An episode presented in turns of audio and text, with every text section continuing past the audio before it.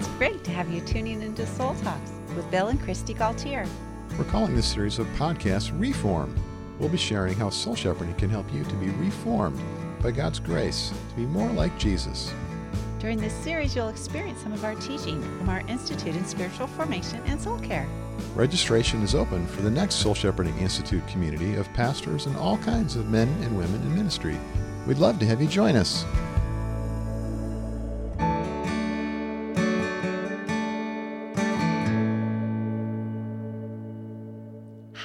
Soul Talks friends.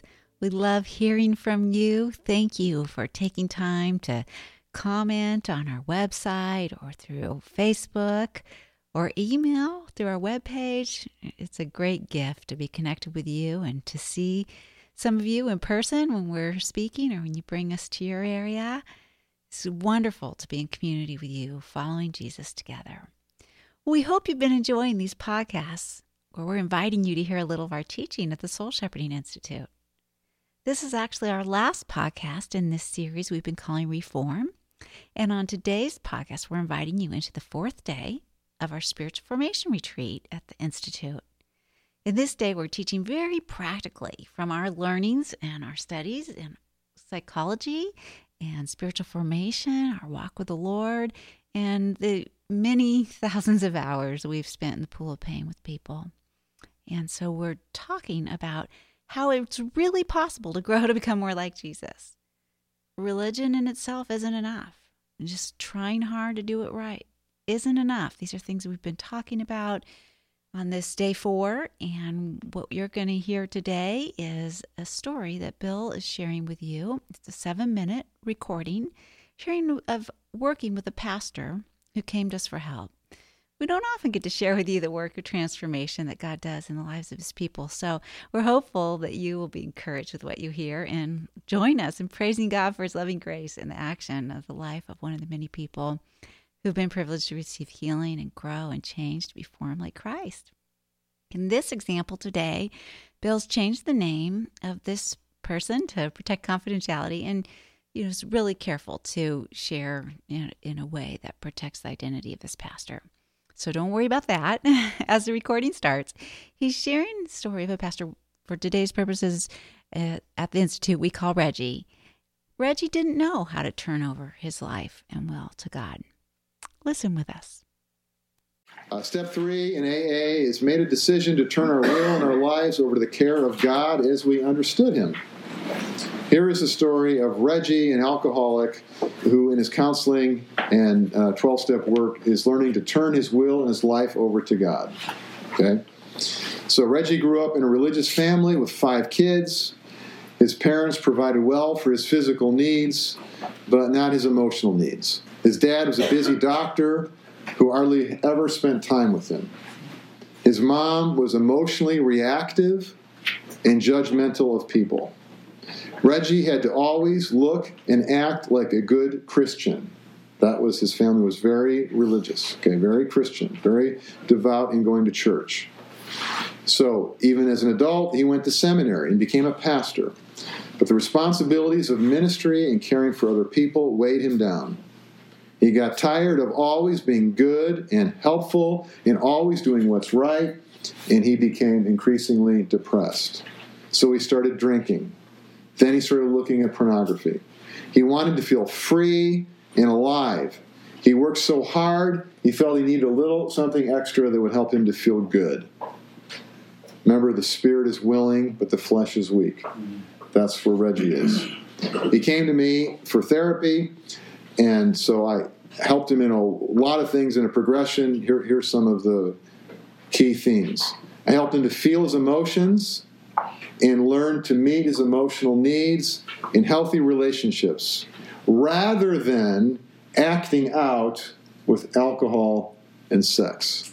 In the 12 steps, we talk about acting out, where you have an unmet need, a hurt, a stress, and rather than feeling that and talking it out with somebody safe, to work it out in a relationship and get your needs met, you you act it out, meaning that unmet need impels you to act in a, a foolish, unhealthy way and drink, in his case, or use pornography as coping mechanisms to feel better, but it's really just making his life worse. Because remember, everybody needs a straight line. We talked about that.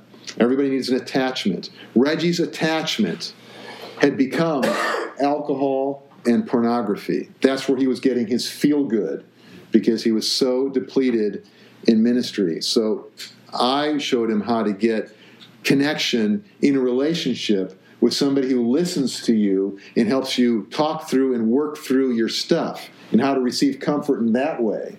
How to receive it not just from me, but from his sponsor, from his small group, things like that. He's doing 12 step work, and there's a lot that goes into 12 step work. They got 12 steps, there's group meetings, there's working with a sponsor, there's workbooks, readings, and so forth. We had him uh, work with a medical doctor for a while for some medicine to help him with the depression because he was self medicating with the uh, with the alcohol and with the pornography.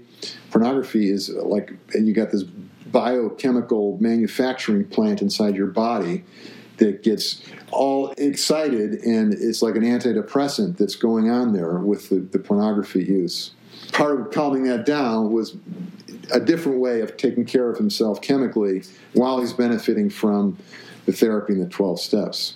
So now here, this is really interesting. I had him do this is something I sometimes do with people is we, we pull out an empty chair and we put Jesus in the empty chair, and I guided him in having a honest conversation with Jesus, really honest. And so he says, Lord Jesus, I serve you as a pastor, but I don't really believe in you anymore. I don't turn to you for comfort and help. I drink wine and look at pornography. There's a lot of therapy that went into him being able to say this, this honestly and directly, and to, and to feel sad about the state that he'd come into. He says, being a Christian, being a pastor just feels grim and dutiful. It's hard to always do what's right and good. I'm tired of caring for people. I'm tired of teaching the Bible. I'm tired of being a leader and an example. What's in it for me? Then I had Reggie change chairs. What do you suppose the Lord Jesus might say to you about this? So here's what he has Jesus saying to him I'm so disappointed in you, Reggie. Nobody would want you as a pastor or even as a friend if they knew about these sins. You're a hypocrite. So I said to Reggie, I'm really sad for you. Your understanding of God is that He's very harsh with you. There's no compassion for how you're hurting or how tired you are. There's no mercy and forgiveness for your sins and your struggles.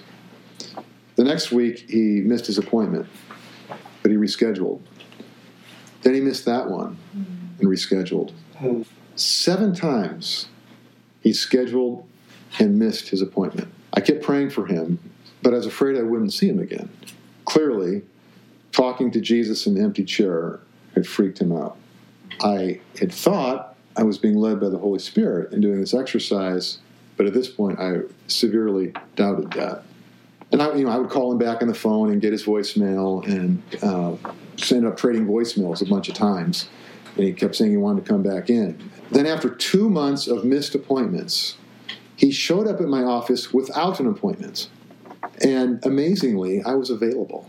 I didn't just hang around my office when I didn't have appointments very often. So uh, he sat down and he handed me a big check. it's like covering all his missed appointments. And he said, I'm ready to continue my conversation with Jesus. That was a turning point. Right there, he turned his will and his life over to God. I was able to help him come to a new understanding and image of God and a fresh experience of God's grace and mercy. He experienced a deep emotional healing and learned to bond in relationship. He learned to live a sober life and to bring his emotions and needs to safe people and to God rather than to alcohol and sex. And he's flourishing as a pastor today. Many people appreciating his ministry. And so that's a picture of the kingdom of God. Reggie learned how to bring his alcohol and pornography problem into the range of God's effective will, and in the course of doing that, to receive God's compassion and mercy. Well, I'm praising God for his work of grace in Reggie's life. And for those of you who donate to Soul Shepherding to support this work that he's called Bill and I to do, we couldn't do it without you. Thank you. It's a joy for us to see the life of a pastor and a leader healed because they overflow that to the people they minister to. And your formation in Christ or your malformation also affects the people that you influence in your life. God has put people in the life to each one of you that you have an impact in. I just pray that you know how loved by God each one of you are. Bill and I are so grateful to have you join us here in the ministry of soul shepherding, following Jesus as the shepherd of our souls. Oh, how we each need him, growing us, shepherding us, healing us, teaching us, leading us on this journey in the life that we each have uniquely. Well, if you or someone you know is interested in the Soul Shepherding Institute, you can apply online on our website, soulshepherding.org. And if God leads you to donate to a scholarship a person in full time ministry to attend, that would be a blessing. We get emails often of people applying for scholarships. They'd love to attend, but ministry budgets are are slim and tight, and um, so we need we need people to help subsidize the costs. As we close out today's podcast, I'd like to pray for you. Lord Jesus, thank you for my friend listening today with me. I ask that you would give them courage to be honest with you, to open their soul to your healing touch and grace. I ask Jesus that you would show them your goodness and gently reveal to them the attachments or addictions that are keeping them from attaching to you and receiving your love in the depth of their soul. Thank you, Holy Spirit. You're their wonderful counselor, forming them in the likeness of Jesus, our Savior, teacher, King, shepherd, and friend. Amen. It's easy to get so busy that we neglect our soul. That's why we created the Soul Shepherding Institute for you. Each of our Institute retreats is five days of inspiring teaching, guided experiences with spiritual disciplines, rest, and soul talks. You'll be a part of an authentic community of pastors and other men and women who are serving the Lord in ministry, family, or business.